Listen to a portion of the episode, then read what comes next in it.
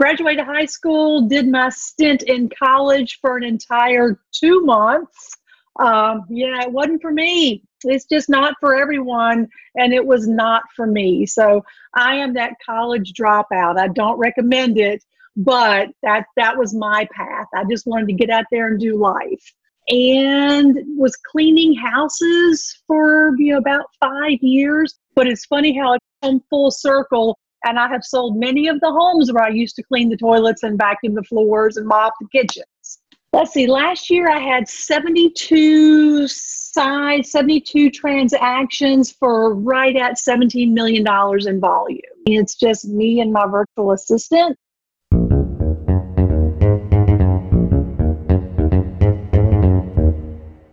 Mastermind Agent is proud to present Success Calls. Top real estate agents from across North America reveal their success secrets, strategies, and systems in up close and personal interviews. You can find all the calls at www.mastermindagent.com. Hi, I'm Mike Cerrone with Mastermind Agent. Welcome to Success Calls. This month's top agent is Desi Sowers with Remax in Blacksburg, Virginia. Last year, she closed 72 transactions with a total sales volume of 16.8 million. Her average sales price was 233,000, of which 32% were buyers and 68% were sellers. She is a solo agent with one virtual assistant. Welcome to the call, Desi. Hi, Mike. I'm thrilled to be with you. Thank you. Uh, Desi, this is great to have you here. Thank you so much for joining us. I'm real excited to talk to you today. Real excited to hear about your story. So let's go ahead and jump right in. My first question okay. for you is before we talk about today, let's go back for a little bit and talk about what you did before you got into real estate. Okay, sure, sure. Kind of a long story short. Um, you know, graduated high school, did my stint in college for an entire two months um, yeah, it wasn't for me. It's just not for everyone, and it was not for me. So I am that college dropout. I don't recommend it, but that that was my path. I just wanted to get out there and do life. Um, got married when I was 22 years old. We bought our first house right then. My my soon-to-be in-laws gave us a $500 wedding gift, and that was the down payment for our home. So I've never paid rent. I've always been, you know, homeowner right out of the right out of the gate. Um, and then spent 10 years or so in banking. Um, you know, had children, you know how that goes. The focus is just work and children and was cleaning houses for you know about five years because our youngest son was diagnosed with special needs. He has autism. So that was obviously our, our focus in life and still is. But I just always wanted to get my real estate license. So when I was 40 years old, just kind of jumped into it, said, now's the time to do it. First, a quick word from our sponsor, RealG TV, Real Estate Agent Lead Generation Television. Need more referrals? Get a free script and simple three part plan used by a top agent to receive and close 74 referral transactions in one year. Just go to freereferralscript.com. That's freereferralscript.com. Now, back to the show. Yeah, that is, that is fantastic. Yeah. I got a couple quick follow up questions for you. So, when you were at the bank, what were you doing there? I did customer service and teller, did a little bit of everything. I was that floater that went from branch to branch, just filled in wherever I was needed. My absolute favorite thing to do was to work the main office drive through teller. I mean, it was you would open up the window and stay in there until 6 p.m. and it was just boom, boom, boom. Right. I, I really, really enjoyed that. So that was the yeah. entry level uh, job at the bank, and it did a lot of customer interaction. Exactly. Lots of customer service, lots of you know troubleshooting, problem solving, um, kept you on your toes, and I very much enjoyed it. Uh, yeah. Very good.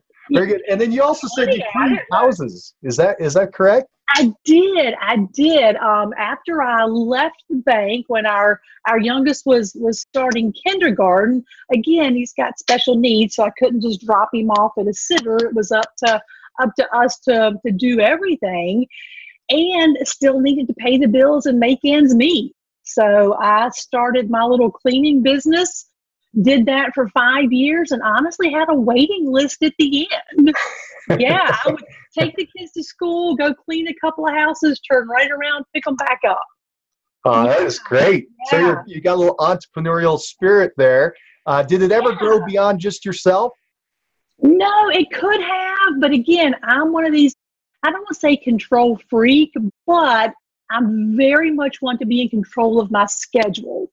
And I think that's probably one of the reasons I never jumped on like the team train in real estate or brought on more people because the more I have to manage other than just myself, my husband, my children, my family, it just, you know, puts it out there to somewhere I never wanted to go. Now, yeah. I, I ask questions uh, before we get together. And one of the uh-huh. things I asked you was to tell me a little bit about yourself. And you mentioned the house cleaning. And I think you said something along the lines of you are now selling some of the houses you used to clean. Is that true? That's right. That's right. Several of the local homes here, it's funny, you know, and I tried to hang on to a little bit of the house cleaning, you know, after I got my license, but I just jumped into it full time so hard, I couldn't keep up with it. But it's funny how it's come full circle. And I have sold many of the homes where I used to clean the toilets and vacuum the floors and mop the kitchens. yeah. so it's a, it's a pretty pretty cool full circle. Well, Desi, this is fantastic. I, I, love your story. I love how you got into real estate. You jumped in. You said you were 40, uh, and said that big. Those. Let's talk about those early years. First of all, did you have a fast start or slow start that first year?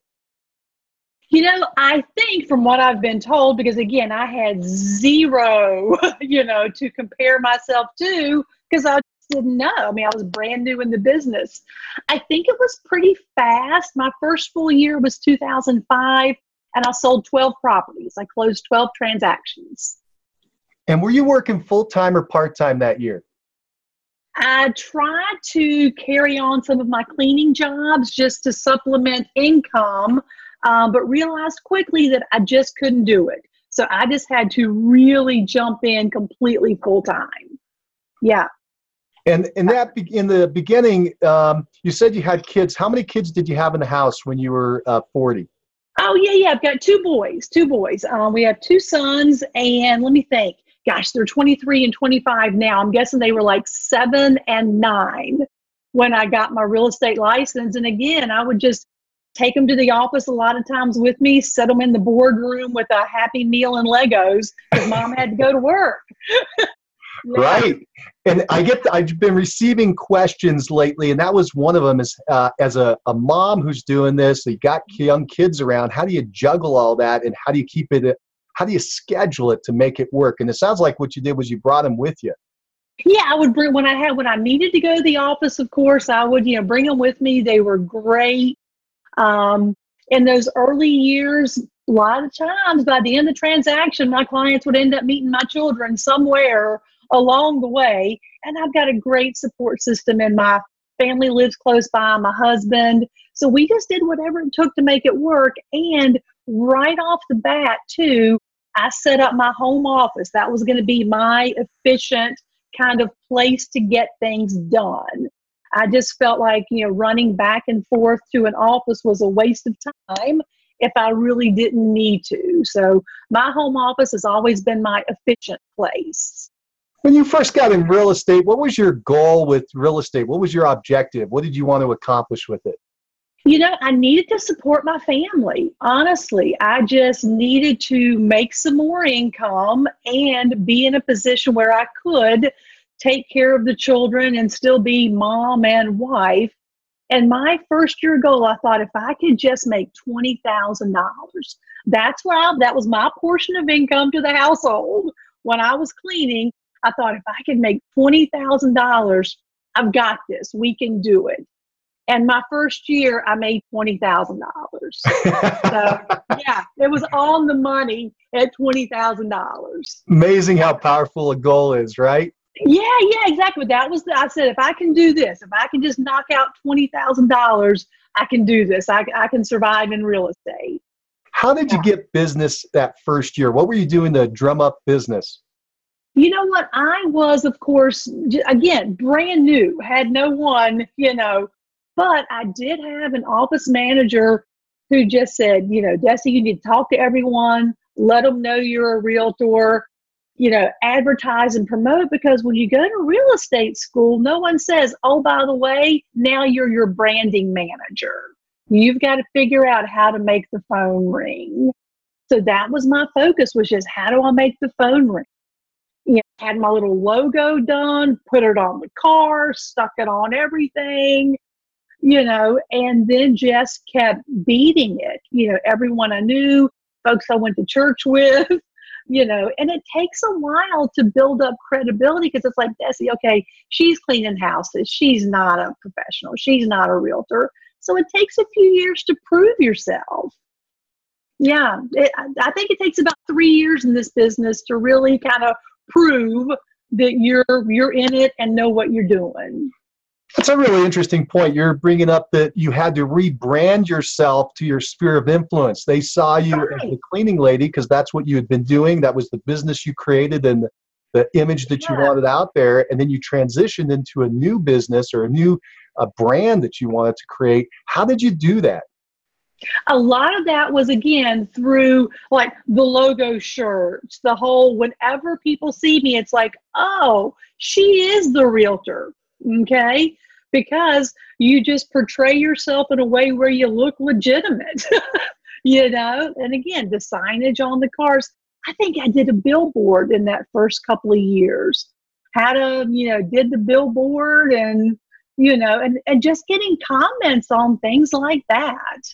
Yeah school functions. You know the boys were still little and in school so sponsoring the activity showing up with the logo shirt with cupcakes you know not just you know the vacuum cleaner in the back of the car did you did you bring up real estate in mostly the conversations is that how you did it face to face um I'm, I'm i can do a better job at that i'm really bad about talking about me and saying, you know, here's what I do, here's what I do. I just got to the point where I wanted to make it obvious.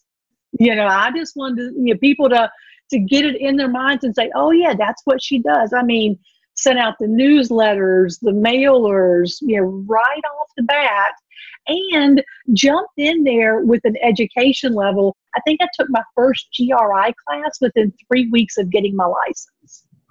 And I'm that person in class that does everything the instructor says to do. Yeah, I'm that person. so I just I just did it. Yeah, they they would say do a newsletter or do a mailing. I'm like, okay, I can do that. Yeah. Let's do this, Desi. Let's uh, fast forward to today. Let's talk about what you did last year. Give people some quick stats. So, first of all, how long have you been in the business now? I've been in about 15 years now. We're going on about 15 years. Just under yeah. 15 years. And how many homes did you sell last year and what was the sales volume? Let's see, last year I had 72 size, 72 transactions for right at $17 million in volume. Oh, that is fantastic. And yeah, you, yeah. that, that was that was really awesome. Do you recall what your uh, your GCI was on that? That was about 460,000. Very nice. Very, way more than the twenty thousand your original. Um, I have uh, crushed the twenty thousand dollar goal. That's right. That's right. And I'm thankful for all of it. That's it's right. like twenty two times that original amount. That is awesome. That's right. And yeah. do you recall what your your best year was, uh, and how many homes you sold that year and the volume? Yeah, yeah, that would have been um 2017, and I've been very consistent for about the past five or six years I mean, it only changes maybe four or five sales.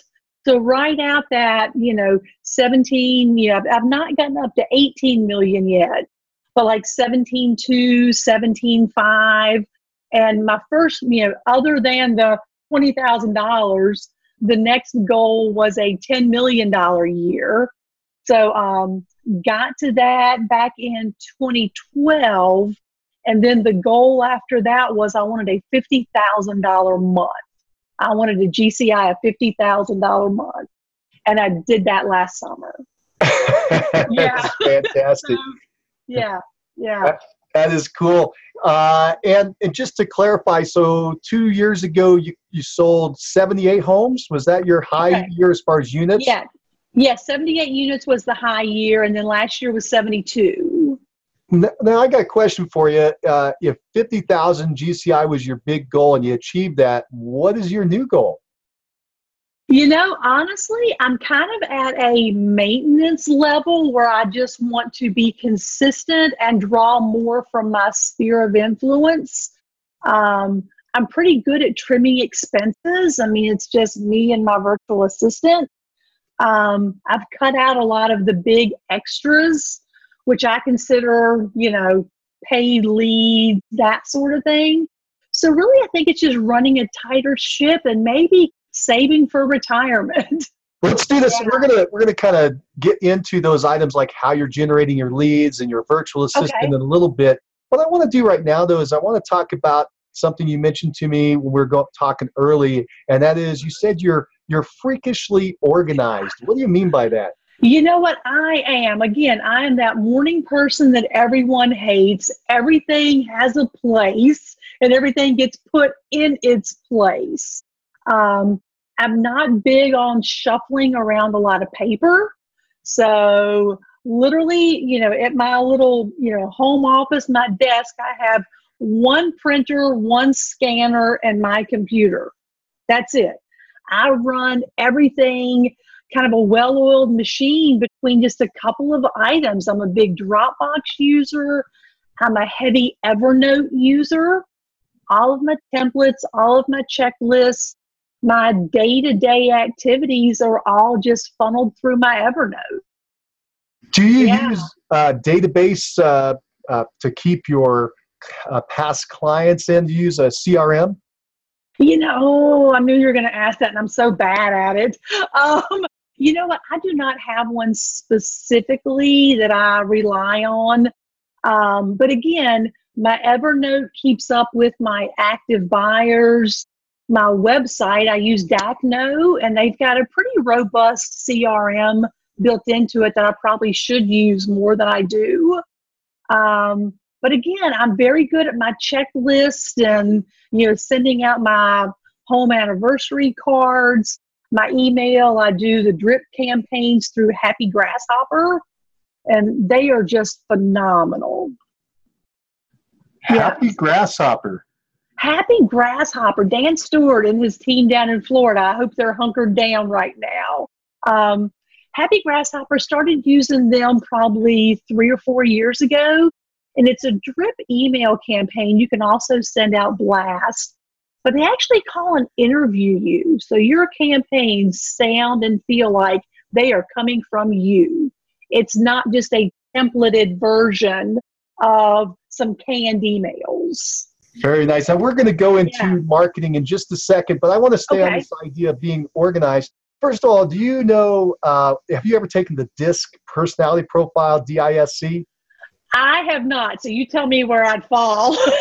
I'm, I'm guessing C early on because of the organizational, but we'll find out as we move along. Um, yeah. Let's talk about your schedule. Uh, how okay. you're, you're, staying really organized. You're very efficient, and productive. What does your schedule right. look like on a daily and weekly basis? Yeah, yeah, I do a lot of time blocking. You know, I'm up 5 30, 6 a.m. Um, like I've already been out for my little old, I call it my little old lady run this morning, you know, get my, you know, get my three miles in or so. And I can't do it every day, but I, I shoot for three to four days a week. And then I don't set physical appointments like leaving here until 11 a.m. Okay, because in the mornings, that's when I'm doing my prospecting, my organization, my, you know, keeping up with my with my volume. I mean, there was at one point this summer I had 24 transactions closing scheduled. And it's up to me to order the termite, make sure the home inspection's done, make sure but honestly with my systems and, you know, checklists in place, I just don't find it, you know, terribly hard to keep up with. But also, and we'll go back to time blocking, I don't work with a ton of buyers. Obviously, they are very time consuming. So my my business model is focused on listings. And then my buyers are typically my sellers who are staying in the area, maybe move up people and then referrals, you know, spirit. But I generally don't do sign calls, internet leads. That that's where I send those out to young agents with more time on their hands and get a referral back. And it, it took me a long time to be willing to give those up. But if I wanted to scale and get bigger, I knew I had to. That's pretty powerful right there. I was wondering how you uh, you you focus your business more towards the seller side because uh, I happen to know that 90% of your business is repeat and referral, and I'm thinking, well, mm-hmm. then it's going to be half and half. How are you making sure that you're only working with sellers? And then, well, like I said, it's not only sellers, but the majority of it is sellers. Okay. And I just find by like being out there in the public, you know, even my sellers, they know someone, even after they move, they've got a friend or relative, a co coworker they stay in touch with. You know, so it naturally does just bring a cycle of repeat business. Yeah, that's fantastic. Yeah. You got about 70% yeah. sellers. You mentioned one of the things was that you're you're referring out your sign calls, uh, any kind of leads that come in that buy or buyers that aren't in your sphere. Yeah, uh, just people, just you know, strangers, people I just don't have a relationship with, right? And so you're doing that on the side. How many referral fees do you earn each year? Mm, I'd say ten to fifteen. So that's a good. That's a healthy little side income. It's a healthy little, you know, and it keeps me focused on the part of the business that I really love to do you know, which is sellers, marketing, and it gives me more time to spend with my family. I bet that referral income that you're earning uh, is equivalent to what you were making when you were cleaning houses. Probably more. yeah. And, th- and, those are just referring people out, you know, a phone call, you know, saying, hey, here's a lead for you. How did you get yeah. strong enough to do that? You know, like I said, it took me a while. It really took a while to be bold enough to hand over some business because, look, we work so hard to make our phone rings. And then when we do, to pass it off is pretty frightening. But again, I realized, you know, I'm not going to miss church to show houses. I'm not going to, you know, give away every ounce of my family time when my children are still small you know, we've been married for 32 years. I'm not going to let, you know, I can't keep working seven days a week, all weekend out showing houses. And the only way to, you know, to have a life, I think, and be successful in real estate is you can't run around with a ton of buyers.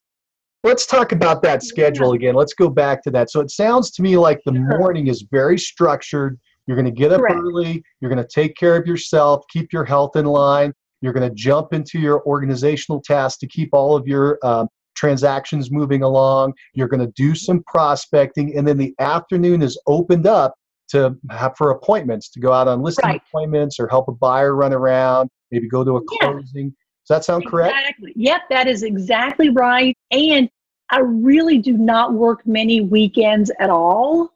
Um, don't don't. Yeah, let's talk about the weekly schedule. Yeah. Are you working Monday through Friday then, and then you're taking Saturday and Sunday off, or are you working Monday through Saturday, or how are you doing it? Sure, sure. I'm a Monday through Friday, and then I also try to schedule my Wednesdays as an in-office day. Okay, because again, I got a whole lot of paperwork and prospecting and leads to keep up with. So I try to schedule one day where I'm just in. Okay. And then Saturdays and Sundays, if I have to work with a buyer, if I've got someone I understand their schedules, you need to work around it. So I will go out Saturdays, but if I do, I try to finish up by noon. You know, make an early appointment on Saturday, finish up by noon. Um, and then on Sundays, I, you know, I try my best to put that aside as my church and family day. How do you educate the other agents that you're not going to be working on Sunday since you're, especially since you're a listing agent, they may send you an offer over? You know, and if they do, I understand that. You know, I might shoot them back a quick text if I'm in church and say, "Hey, church, done." That's all you need to say. That that's the signal. You'll hear from me after twelve o'clock. you know, but obviously, contracts, urgent calls you take care of right away. But honestly, after about seven o'clock in the evenings, I try, I tend to, you know, shut it down a little bit. Yeah, and that's even to other agents, unless it's urgent. If we're in the middle of negotiating or something's very important, it can all wait until the following business day. It really can. Absolutely. Yeah, yeah. I'll throw out a quick idea at you real fast. Uh, when I was selling a lot of homes, uh, I wanted to take Sunday off too. So what I did yeah. was I had a, a, voicemail that would automatically switch in that said, "I don't work today, Sunday. I'm resting. I'm recovering. If you have any offers for me, make sure that they uh, have an acceptance deadline of Monday. I'll get back to it on Monday when I get back in the office. Oh, that's great. That's brilliant. That's really, really good. But I even, and sometimes on Sunday afternoons, excuse me, I'll sit down because I need to hammer out some emails, paperwork, because I won't go into Monday behind. You know, I've got to be ready for Monday. I'll even schedule those not to send out. I'll type them up but not send them until Monday schedule because I don't even want people to think I'm working on Sunday. Right. Because if you, if you send them an email, then they're going to respond, and there goes my Sunday. right, right. And make sure you tell your your if you do this, make sure you tell your sellers you're not going to be working Sunday. Your buyers, yeah. everybody needs to know, and they'll understand. They'll work around their schedule, just really, like a doctor really, or lawyer. Yeah, they they really will. And of course, you're going to get the people who are just not going to listen no matter what. And we, you know, we we learn to work through those as well. But the majority of the time, people are very understanding. I want to talk more about this schedule because, again, people are really interested how you're juggling so much. Let's go okay. to the mornings on the Monday, Tuesday, Thursday, Friday. Uh, sure. You said prospecting. What kind of yes. prospecting are you doing, and how uh, how long of a period do you have time blocked for it? Okay, sure, and it, and it just depends on the workload itself. Okay, I've got, you know, a handful of buyers. I go down my Evernote checklist, see if I can match them up with any of the listings from the previous day, send those out. On Monday, I'm contacting my active buyers and saying, hey, just scheduling the week. Let me know if there's anything you want to take a look at this week. Okay. So that's a part of the prospecting. I'm doing you know, my little Facebook entries, you know, doing those as well during that time block of prospecting. I'm sending out a lot of handwritten notes and cards. Um, and I don't know if you want to get into that later about keeping up with clients, but you know, when I sit down and write out my anniversary cards, you know, all of those are handwritten by me. So that's that's that's my block of time in the morning. I've got to get through this, and also taking care of the business at hand, all active closings, making sure everything's on track. How what time are you blocking for prospecting in the morning? And what what time is? Are you going from like nine to ten, or what, what's usually, your time block? Usually from like eight to ten, because I don't like to pick up the phone and call people until at least business hours, and I think that's nine a.m. Okay. So I, I don't like to pick up the phone and call people too early. Um, and that includes when I'm prospecting expireds and for sale by owners. Yeah, do that also during that time blocking. Let's do this, Desi. Let's jump into that marketing because we've been talking a lot about it. I'm sure we got people curious. So let's talk about the fact that you have 90% of your business coming in from these past clients and sphere of influence. I got that right, right? You have 90% yeah. referral at this point. Right, so right. 60 plus transactions a year, five a month. Pretty cool. And you're doing it all by yourself. Uh, so let's jump into how you're making the phone ring, how you're getting people to, to do business with you. What specifically are you doing? Well, let's let me back up. Before I jump into that, let's get that big picture. You have a, okay. a database of some kind of past clients and sphere of influence. How big is it? You know, it's not huge. I've got past of about 200, 225. And then even smaller than that, I have, you know, what I call my A plus plus. You know, that's about 50 to 75 people. Um, and they're the ones that I just love on a lot. and they send me, you know, whenever someone in their world mentions real estate, Desi comes to mind. And maybe it's a random gift card here and there. You know, maybe it's sponsoring their kids, you know, travel football or their, I'm sorry, their travel baseball team. Um, that sort of thing. We live in a small community, eat out a lot, love seeing my clients in restaurants and being able to pick up their tab. You know, just anything you can do to love on them and show them you appreciate them because I really do. I mean, and just providing that five star experience during the transaction and then keeping up with it and saying again, thank you after the transaction. So you sounds to me like your database is about 300 people. You've got about 200, 225 that are past clients. 75 of these A plus plus folks that are really high right. referral sources. Right. Do you have another group of people that you market to, or do you specifically? I, I do. I've, I've, also, I've also got the giant, after 15 years, collection of emails, that sort of thing. Uh, that's about 3,000 right now.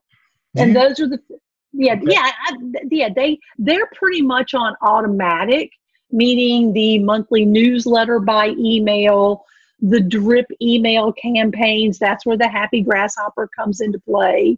Those are the folks that you touch base with, but not so much hands on as the people that regularly send me referrals.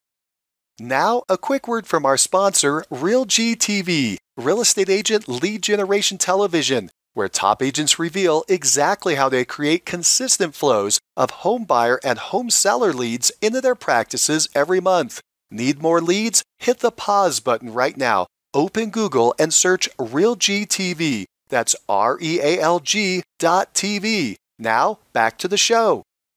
Let me clarify. Let me. I just want to understand your business. So the 300 folks, the past clients in the sphere of influence, eh, as, excuse me, the high referrer source are yeah, yeah. the people that are sending you the 90% of your business that's closing? Yeah, that them and my A plus plus. Right, right. Yeah. So that's the where I want to focus because to sure. me it sounds like you have a small list of 300 that's the, the majority over 60 transactions gosh, I'd have to do the math on that. That's pretty amazing, right? I mean, yeah. is that 20% turn a year? That's incredible. One in five are sending you a closed transaction. That's pretty awesome. I want to dig into that. Yeah. And then it yeah. sounds like you've got this bigger, older database that's kind of like the people on the edge you met over the years, and you're hoping some of those people will pop into your um, right. You might hear from them eventually at some time. Right. Good. So I, I want to focus on those past clients and those uh, A plus pluses. Tell me okay. what are you doing with those people over the course of a year? What is your annual marketing plan to your past clients and your tight group that tight group. Okay. Okay, I'll give you some of the things that, that I do. And again, this gets tweaked and changed throughout the years as I have any light bulb moments, you know, that sort of thing. Um, you know, the emails, you know, obviously they get, you know, the drip emails, they get the newsletter. Okay, that those are once a month. So some sort of contact. Um, I've also got a you know a private Facebook group thanks thanks to one of your mastermind calls. Okay, giveaways on that gives me a chance to drop by with maybe a gift card or a small gift of some sort. So I'm touching them by email, I'm touching them on Facebook. Um, once a year, I'm again a little old school sometimes. I send out the calendars, okay? Um, and I go for, I don't know if you can see it, I go for like this spiral bound flip that sits on your desk. These are, no, no one's going to throw this away. They're awesome. And of course, it's all, you know, all branded with the Desi Sours. That's, you know, that cost me several thousand dollars at the end of the year. But I get people message me going, hey, Desi, when's the calendar coming? You know, because they just enjoy it. Um, and then I also, oh goodness, at closing, I give them, you know, what I call my little swag bag. And again, not super expensive, but just things that are thoughtful you know, a coffee mug, you know, a nice little piece of technology. I'll give out like a an Amazon Dot or a Spot, the little alarm clock. Everybody, you know, enjoys that. Just something that people will keep and think of you. Okay. And then I guess another way I touch a lot of my past clients, I um I've purchased box tickets. We have a minor league baseball team here in Pulaski County, and I have box seats right behind home plate. and I'll put out, I give those away. It's like, hey, I've got tickets, not going to the game. Who, you know, who can go? Or I'll specifically call a family with kids that I know, you know, and say, hey, you know, not going tonight. Do you guys want the and they're always sending me pictures of, hey, thanks for the tickets. We had so much fun at the game. So that's another, you're giving away the ball tickets is a big way to touch past clients. I think there's something you do right after the closing. What is that?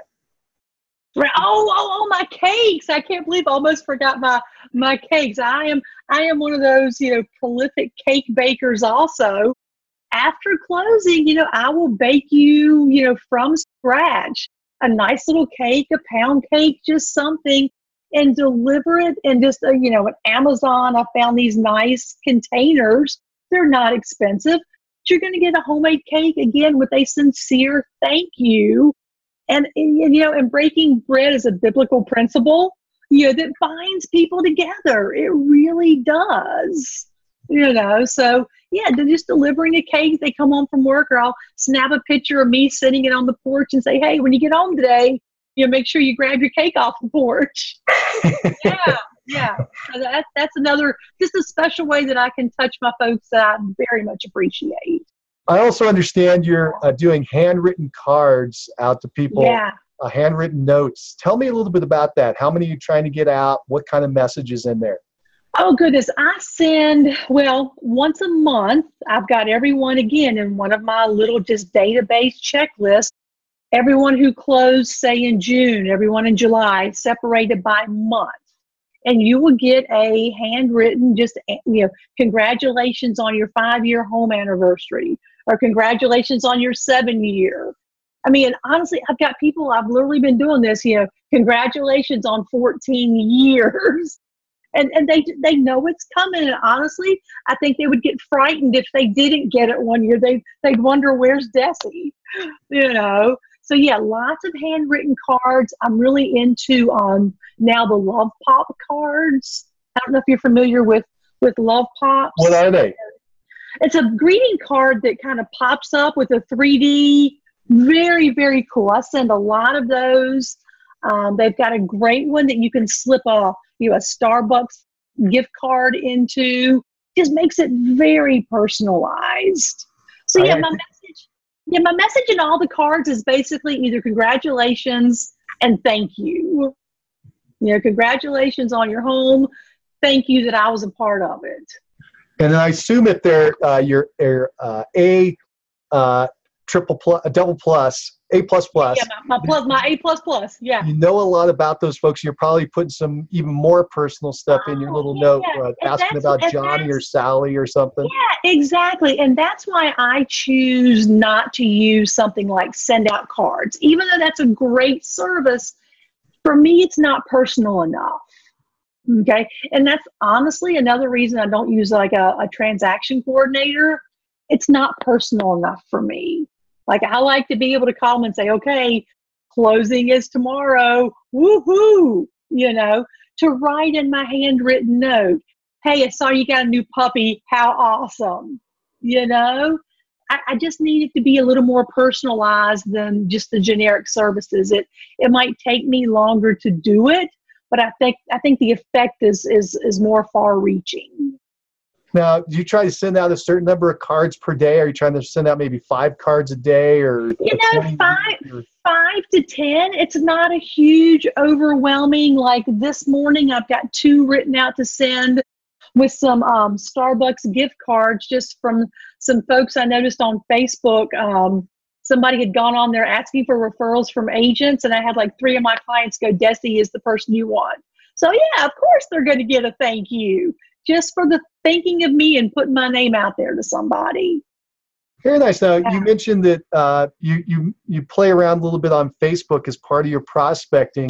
You you mentioned right. your, your, private uh, Facebook group that you're doing, which uh-huh. is fantastic. But that sounds right. like that's more recent. What were you doing prior to that when you were on Facebook? It's a lot of, and again, I think we as agents fall very short on Facebook because you know, it's not my gig. I do it out of necessity. So I try to just be, um, again, warm, touching, friendly. I'm never boastful. I'm never gonna, you know, you're never gonna see your picture with me on Facebook. You're never gonna see, you know, me bragging numbers or anything like that because that's just not my style. Okay. But I'm going to do the ads that say, you know, do you want to know the value of your home? Here's another one sold. You can be next, that sort of thing. And I do separate my business page from my personal page.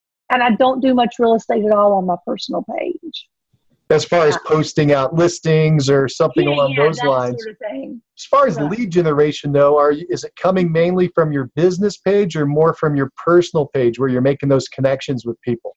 You know, I'm going to say it's a little bit of both. I think it's a little bit of both. I mean, I just had a transaction where a young fellow, you know, sold one house, bought another, and I know it was because we had mutual friends on Facebook, and he was just kind of watching. I mean, and when you when you put out a listing and they can see the great written ad copy the professional photos you know they know that you're in this to do it the right way and to be a professional with their transaction it's never going to be done haphazardly yeah. let me talk about that big picture of your your marketing plan to these folks uh, you said a newsletter. Is that a digital newsletter or a written news? Uh, that's that physical. That's a yeah. That's a digital. I send that out through Mailchimp. Okay. Yeah, yeah, but and that's something my virtual that up every year, every month, or do you? Uh, my, my virtual assistant does. Yeah, okay, my virtual, virtual assistant, assistant, takes care that. of that. Yeah. Okay. It just kind of props to her. I couldn't do nearly what I do without her. She's she's kind of the brains behind the the organization here. right. And we're going to talk yeah. about her in just a second. Sure. Um, so let's see, we've got the, the private Facebook group, we've got the calendar you mail out once a year, you got the swag bag at closing, uh, the box seats that you hand out, the cakes, the handwritten cards. Are you making any uh, phone calls during that week, during the week when you're prospecting? I am, I am horrible at that, Mike. Don't tell anyone, okay? no, I am not a big phone conversation person. I'm you know, same thing with like client events. I'm just never gonna do that.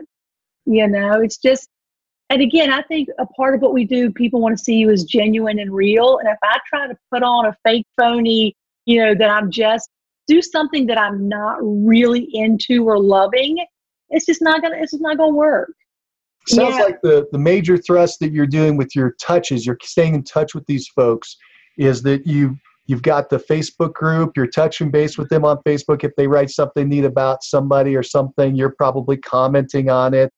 Uh, and then you've got the the uh, cards that you're sending out. That's touching base with people once a year. Uh, you're just kind of trying to stay in their world. The newsletter yeah. that goes out once a month. Uh, and then they raise their hand and they contact you if they're interested. Is that the way it's happening? Yeah, exactly. And just being out in public too and being seen. You know, I'll put on the logo shirt and just go sit at my coffee shop, you know, so that people see you out there. You know, I can go pick up our pizza order and the kid's like, oh, hey, Desi, I've been on your website, you know, just because he sees the silly logo shirt. You That's know, great things they are just very you just be amazed what small touches can do so the you logo shirt is like the old fashioned name tag where we used to have a yeah, name tag on the exactly. shirt doing it with a logo shirt yeah exactly and it's everywhere you know like i said I, I go sit in the coffee shop and i've got the big sticker on the back of the computer and it's just an automatic conversation starter. That's a like, good one. That's another little one. That yeah, sticker on the back I'll of the even, computer. Yeah, I mean, even when I go to the grocery store, I'm going with the logo shirt on because you're going to see everybody. I live in a small community. You mentioned that a couple times, a small community. How big is the community there? Well, we are in Blacks. We are in the New River Valley, so we consist of you know, several small communities: Blacksburg, Radford, Christiansburg, Claytor Lake, Pulaski, Dublin.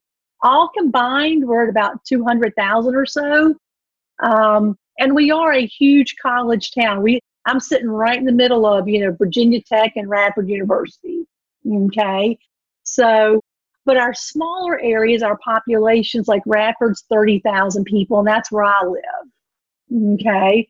So again, chances are you go out and eat, you go out, you're going to find somebody that I've either showed a house to, sold a house to, sold their parents a house, you know. So it's just that constant name recognition. Very nice. Yeah. That, that's pretty cool. Let's do this. Let's um, let's switch gears and let's talk about your virtual assistant. And Okay. let's kind of get it. First of all, how long have you had the virtual assistant?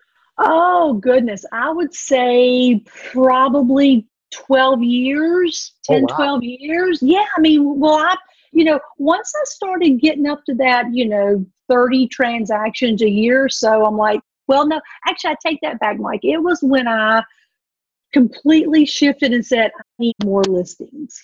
Okay. Because an old wise agent told me, Desi, if you have agent, if you have listings, it's the groceries on the shelf. You just put the groceries on the shelf and everyone else will come buy them. So that's always been my, you I just need more groceries on the shelf. Yeah. So once I started really everything I do, every marketing piece, everything is centered around sellers. And so I, I assume you're doing that by saying, hey, do you want to get a free market analysis or want to know the value Oh. of your home? or just sold, you could be next. Thinking of selling, thinking of moving.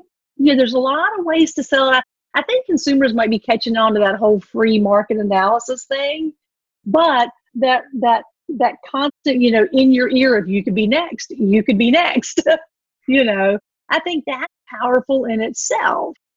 I like that. I hadn't Yeah. actually heard that before. This idea of you could be next. Yeah, Uh, understanding you that little tagline. Yeah, yeah, that seems to be working for exactly. It does. It really does. So, but for me to sit down and enter a new listing, I'd, I'd literally spend an entire business day. By the time you put it in the MLS, upload the photos, do it on the you know social media, get it on your website. I'm just like I've got to have help doing this, and that's when my virtual assistant, you know, met her. Well, actually, I've I've met her once. She actually did come to town once. She is a real person. I have I have met her, um, and it's just been an absolute wonderful arrangement for me as a solo agent. I don't pay office space for her. I don't pay desk fees for her. It's an hourly rate just based on the work that she does.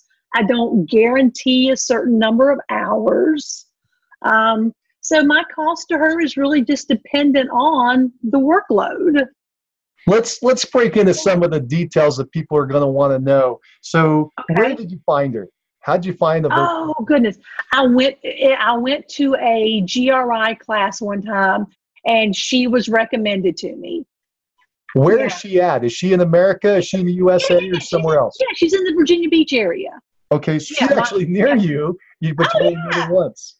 Yeah, yeah, better ones. Right, right. So, what's her situation? Why is she doing this? Does she need to stay home and work, or did she like this kind of Yeah, work? she she had worked for and she was um on a team of another virtual assistant and then decided to break out on her own and now she has a group of you know if she's out you know i've got a new listing she's like you know don't worry this person's taking care of you this week whatever you need you know there's another person on her team that does the the newsletter another person will do a marketing if i say hey ann i need a i need a postcard here's what i wanted to say and I literally just say, just make it Desi. You know what I mean?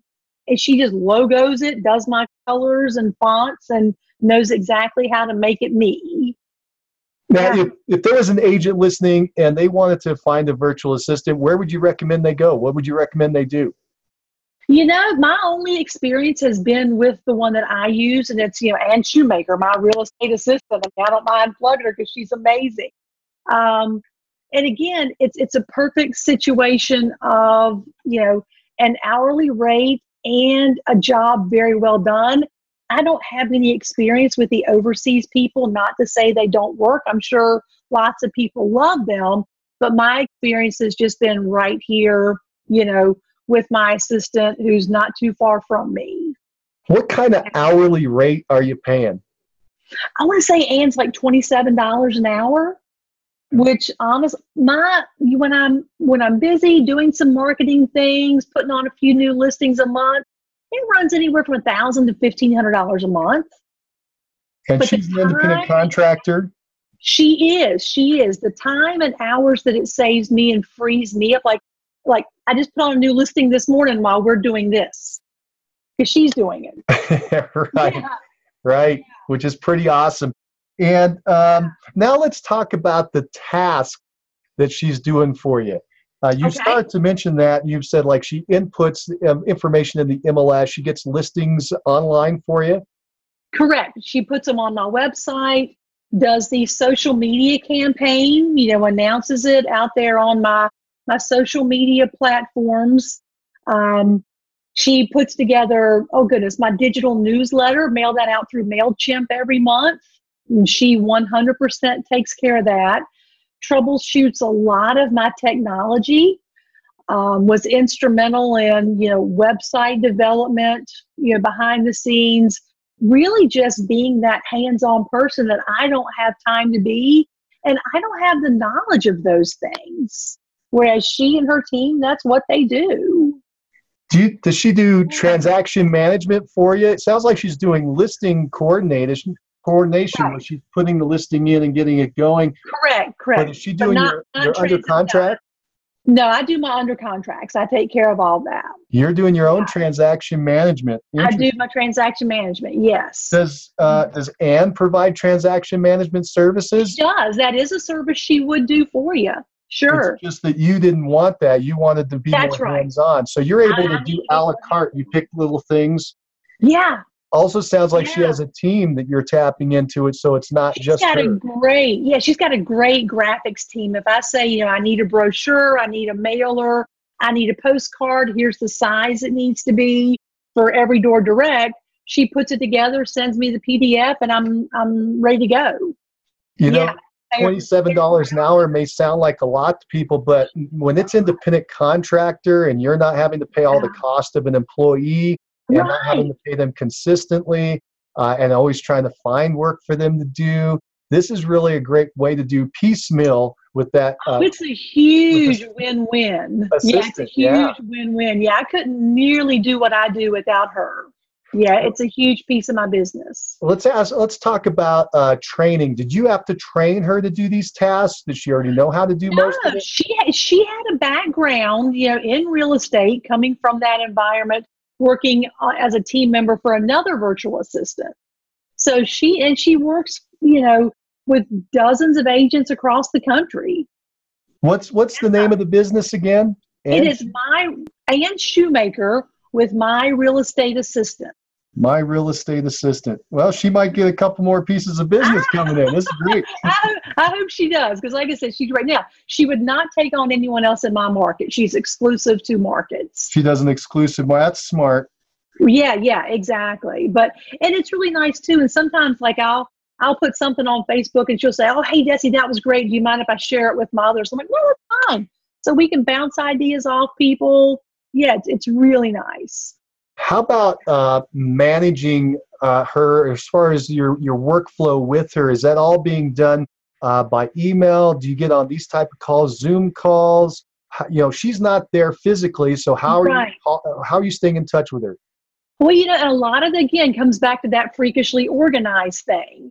You know, my my photographer goes out, takes the pictures, does the floor plans. I upload them to a shared Dropbox folder and grabs them from that folder. Same thing with, you know, the the clients and, and transactions that she's working on. I just share the Evernote folder. We never actually speak. It's I don't we don't even text. It's by email and through our shared folders. So mainly email, you're communicating back and forth, which is nice because then it, it's based on you know whenever somebody can get to it, and you don't have to Yeah, have yeah, exactly. She's, middle of the night. she's actually yeah, she's actually troubleshooting a problem with me right now on realtor.com.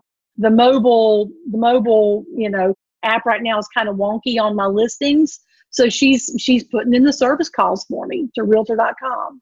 Oh, that's that I don't have fantastic. to yeah, I don't have to spend time doing that. Then when it gets solved, she'll let you know. And then so she's exactly. tracking her own hours, so you have to have trust Correct. she's really going to give you the true numbers. And she does. She sends me that in my um on my invoice once a month, the QuickBooks invoice, and it shows the time she clocked in, clocked out on each You know, could be 15 minutes here, 20 minutes there, maybe 30 minutes for a postcard. And then I just, you know, pay the bill online at the end of the day. so you're paying once a month for the service. Okay. Mm-hmm. Cool. Yeah. And then there's there's no big surprises. It sounds li- so if you get a listing and you want her to start working on it, you email her and let her know. Does she ever contact the seller? No. No, she never has any any calls to contact my clients at all. So you're no. doing all the interaction with your client. You're doing the calls mm-hmm. for the listing, you're doing the calls for the contract, you're doing the initial right. prospecting call. You are the focal point. That's right. And that's what I tell I tell sellers when we meet. I'm like, good, bad, or otherwise, it's me, start to finish. you know, I, am going to be your only point of contact. Somebody asked me when they when, yeah. when we talk about a high performing solo agent, I call you a super solo agent. Uh. How many hours a week are you working? Oh goodness. You know, it used to be probably at least 60, 70 hours a week but it just depends on you know the season you know we're very seasonal you know how many buyers how many contracts i'm writing how many listings i'm i'm out there showing you know i'm probably at 50 hours a week yeah but a lot of that is early morning when everyone else is still asleep you know i get a lot done by noon i really get a lot accomplished by noon yeah I have a, a, personal question. I don't know much about autism. Do you still sure. have to uh, provide a lot of services for your son, or is he? Oh, oh yeah, yeah. No, Ben will always live at home with us. That's my son. Um, he will always live at home with us. We are actually heading out on a great trip to Canada next week. so, but yeah, I mean, between myself and my husband, you know, we decided that when Benjamin graduated high school, which was four years ago, one of us needed to be home full time. So my husband is stay at home dad and I work, you know. So we just did kind of a role reversal and it works well with us. So in the mornings, that's another reason I don't do you know, like afternoon or early morning appointments because honestly, it's very important that I be here to fix Ben's breakfast. He likes mom to fix his breakfast in the mornings. So I make sure, you know, I'm here um, if I have to run out, that's fine. But again, everything is worked around. And, you know, going back on that, honestly, the autism has taught us, you know, how to be kind and caring on a level that, you know, you just don't get the opportunity to without an amazing special person in your life. Huh, you know? Yeah, and you can share that with your clients because this is such a stressful time in their lives. You know, look, buying and selling a house ain't nearly as much fun as people, you know, think it's going to be. it's a stressful time. And honestly, you got to kind of just love them through it. You know, even for their quirkiness, some people are high maintenance. It's like, that's okay. They still have a need. You know, they have a need to get from point A to point B. And if they're going to trust me to guide them along that path, you know, honestly, it's my honor to do it. It really is. I don't take it lightly. Yeah. I'm going to ask you a question. It's kind of this business and personal mix here. And people ask me these kind of questions, which is why I'm asking you. Sure. This shuffle sure. between personal and business. Um, has your husband always uh, been eh, was there a point where your husband moved back in and started uh, helping to raise the family said role reversal earlier uh, people are trying um, to understand the structure, how you do this time thing, and that's why I'm going at, at that yeah, end. Yeah, yeah, No, we have always been very much a team, a very, you know, very concise team. Whereas, you know, when the kids were little, if I would say, you know, I need to go to this real estate conference, well, he just jumps in and does, you know, whatever needs to be done. Okay. So we have just always really complemented each other in our roles you know, we both work full time. You know, he was, you know, did his full time thing for 20, you know, 25 years. And again, like I said, it was all kind of gearing up to when Benjamin graduated one of us needed to be, you know, full time with And that's where you made the change was four that's years ago. But in those yeah. early days, you were both mm-hmm. shuffling around and oh. bringing the kids with you on the appointments and, sometimes, and making it happen. Sometimes it was you just have to make it happen right now. I just I I didn't enter real estate in that like baby infant stage. I don't know how brand new moms do that. That's hard. But like I said, as they got a little bit older, you know, I could leave them alone by themselves for a few minutes. You know, if I needed to run out, show a house, dad was at work, you know, we always made that work. Um, during the summers, of course, you know, my husband would be at work and I would have people, my babysitters were people that I knew and trusted, and they would come to my house. So they could stay there during the day while I would run out, do a few things we just literally made it work and we still do. All these years whatever we need to do we just make it work. That is fantastic. Yeah. desi let me yeah. let me um, ask you a couple other quick questions here. Uh, your business are you profitable? You know i am you know. Thankfully i'm very profitable because again just my virtual assistant you know my online expenses you know i probably run as high as 70%, you know, 60 on your net profit. Yeah. Is that yeah. before or after taxes? That's going to be after taxes. I, I wow. budget about I budget about a third of my income for expenses, and I stay pretty true to that. Yeah. Very nice. Oh, well, let me yeah. clarify then. So uh, you said about 30% of your uh, you budget 30% for expenses 70% the bottom line is it part yeah. is the tax is that in the 30% or is it get taxed on your 70%? On my 70%. Okay, great. Yeah. So your true net yeah. profit is 70%. And that is fantastic, by the way. That's a great number. I was just curious so Thank people you. get an idea what to shoot for. So congratulations. Yeah, I mean you can you can run a pretty lean ship, but it takes years of practice and trial and error. I mean, even now I'll spend money on something give it a little while and i'm like mm, that's just not working. Well we're done with that. You know? So and again i spend a lot of money probably on mailers. Um, my every door direct i budget about a thousand dollars a month for direct mail. But again i find that to be profitable Sure. Well, a lot of these yeah. are your your ancillary revenue sources, though. Your main source is coming from the repeating referrals, correct? That's right. That's right. And you can yeah. be even more profitable if you weren't trying to grow and bring in those new yeah. leads. Uh, you can focus just on your sphere and your repeats, your, your past clients, and I assume it would be even a higher net profit. That's right. Margin. Yeah, yeah, that's right. But I've honestly, Mike, yeah, and I don't mean I, we could always do more business, but I personally am at a place where I don't know physically how much more I could grow by myself.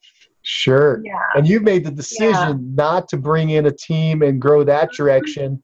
Uh, did you ever try to go the team route and did it work? No, no, no, never. You always did. knew you wanted to stay independent. Yeah, and I get offers, you know, every week of my life, you know, from someone, but it's like, you know, I've kind of got this good thing going, and you know, I just work really hard at it, the education aspect of it I do tons of webinars, classes, always trying to improve how we can do business. Because, yeah, it still hurts my feelings when I don't get that listing sometimes, but you just realize you, you can't get them all. But what could I have done better or different? So, always trying to improve what we do. I'll ask you one other big question I, am curious about. So, in sure. the early years, the very first year you closed 12, uh, mm-hmm. the last five or so years you've been closing 70. Uh, the progression, the move up, was it smooth where you were just adding a couple each year as it grew? Or was there a year where you took a big jump? And if so, what happened? You know what? I'm looking at my numbers. Um, honestly, the, the jumps have been kind of gradual 10 to 15 transactions per year. And I think that's a direct result of honestly providing great customer service and going back and never forgetting those people that you just worked with. You know, even if they've moved out of state, just a special thank you to them. So yeah. you played the long game. You played the long game. Nice gradual, yeah. slow growth, and it's built up over time. And now you're kind of at a plateau where you're very happy and you're right, doing very right. well. I've, I've never desired world domination. I don't need, you know, it's just not. It's just not my thing. Honestly, I want to spend quality time with my family, you know, and service my clients in a you know to the very best capacity that I can. Desi, yeah. what drives you? Oh, I'd say number one, my why is my family.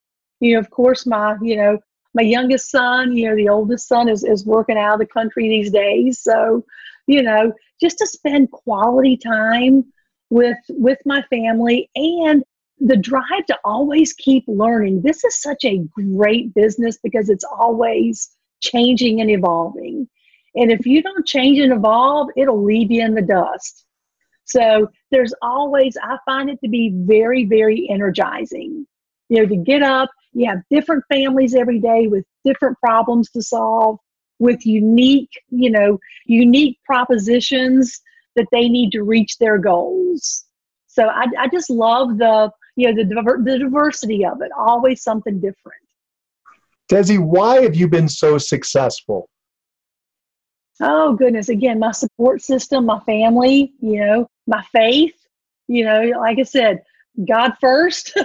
you know, and and I'm, just get up and go to work every day. You know, that's what we were just always taught: is you get up and go to work every day. Yeah, and be kind to people. Be genuine. Just be kind and genuine, and treat them with the respect that they deserve. I mean, this is a big deal. This is not buying a used car. You know, these are these are life changing transactions that you get to be part of in this moment of your client's life. Yeah. if you were going to uh, advise a brand new agent who was just getting in the business, what would you tell them to do first? Oh goodness, jump in and learn. Just learn. There are so many more opportunities than when I got started 15 years ago. Now you can YouTube, you can, you know, your podcast, just because you got nothing else to do. So just start making yourself good at it. You know, the education level, I think, is hands down one of the most important. And then also figure out how are you going to make your phone ring. You're never going to make money in real estate paying referrals to other people. You know, you've got to figure out how to make your phone ring. It's not up to your broker. It's not up to Zillow. It's not up to, you know, to give you leads. Now, if you want to go that route, that's great. But if you want to get a high margin going, you need to figure out how to make your phone ring. Well, Desi, uh, do you think that top agent interviews like the one we're doing right now for success calls are valuable? Oh, they're hugely valuable. I can't even express. I mean, literally, I can. I just did a five hour trip and kind of binged listen to a bunch of them and again, it's something that you can do that's so hands on and valuable. You, know, you can pay to go to classes, you can do things, but this is just hands on what's going to affect your day to day business that we get from these calls. And I can't thank you enough for them. Oh, yeah. Thank you so much, Desi. So, I really appreciate that. Yeah, Desi, I've, I've come to the end of my questions for today. Do you have any parting thoughts for the listeners? You know what? Just keep learning keep learning, be better, you know, be yourself, be real, and just get out there and, and care about your clients. Don't don't seek the big, big volume, the big, big, you know, the huge you know, take your your seventy five, eighty thousand dollar client and love on them because they deserve it. Yeah. Oh, yeah. This is fantastic. Well, Desi, thank yeah. you so much for taking the time to talk uh, with us thank today. Thank you, Mike. Yeah, absolutely. My pleasure. Uh, thank you, Desi. If you like the show and want to know when the next one's coming out, click the subscribe button. And if you want to hear more episodes like this, give the show a five star review and write a quick comment. I read them all, and it motivates me to keep going and share the top agent success stories with you. Thanks. If you're looking for more ways to generate leads, check out our sponsor, RealGTV, Real Estate Agent Lead Generation Television and their giant database library of video trainings where top agents reveal, demonstrate, and discuss their best lead generation methods. Visit RealGTV, R-E-A-L-G dot TV. If you're low on funds or just want to get the maximum leverage, check out my masterclass webinar titled Top 5 Free Lead Sources for Real Estate Agents Learn more at freeleadtime.com. That's freeleadtime.com. Oh, and if you have a real estate friend who needs some inspiration, tell them about the Success Calls podcast. And don't you forget to subscribe right now to hear all the great top agent ideas. Keep moving forward. You've been listening to Success Calls on the Mastermind Agent Network, where top real estate agents from across North America reveal their success secrets, strategies, and systems in up close and personal interviews. You can find all the calls at www.mastermindagent.com.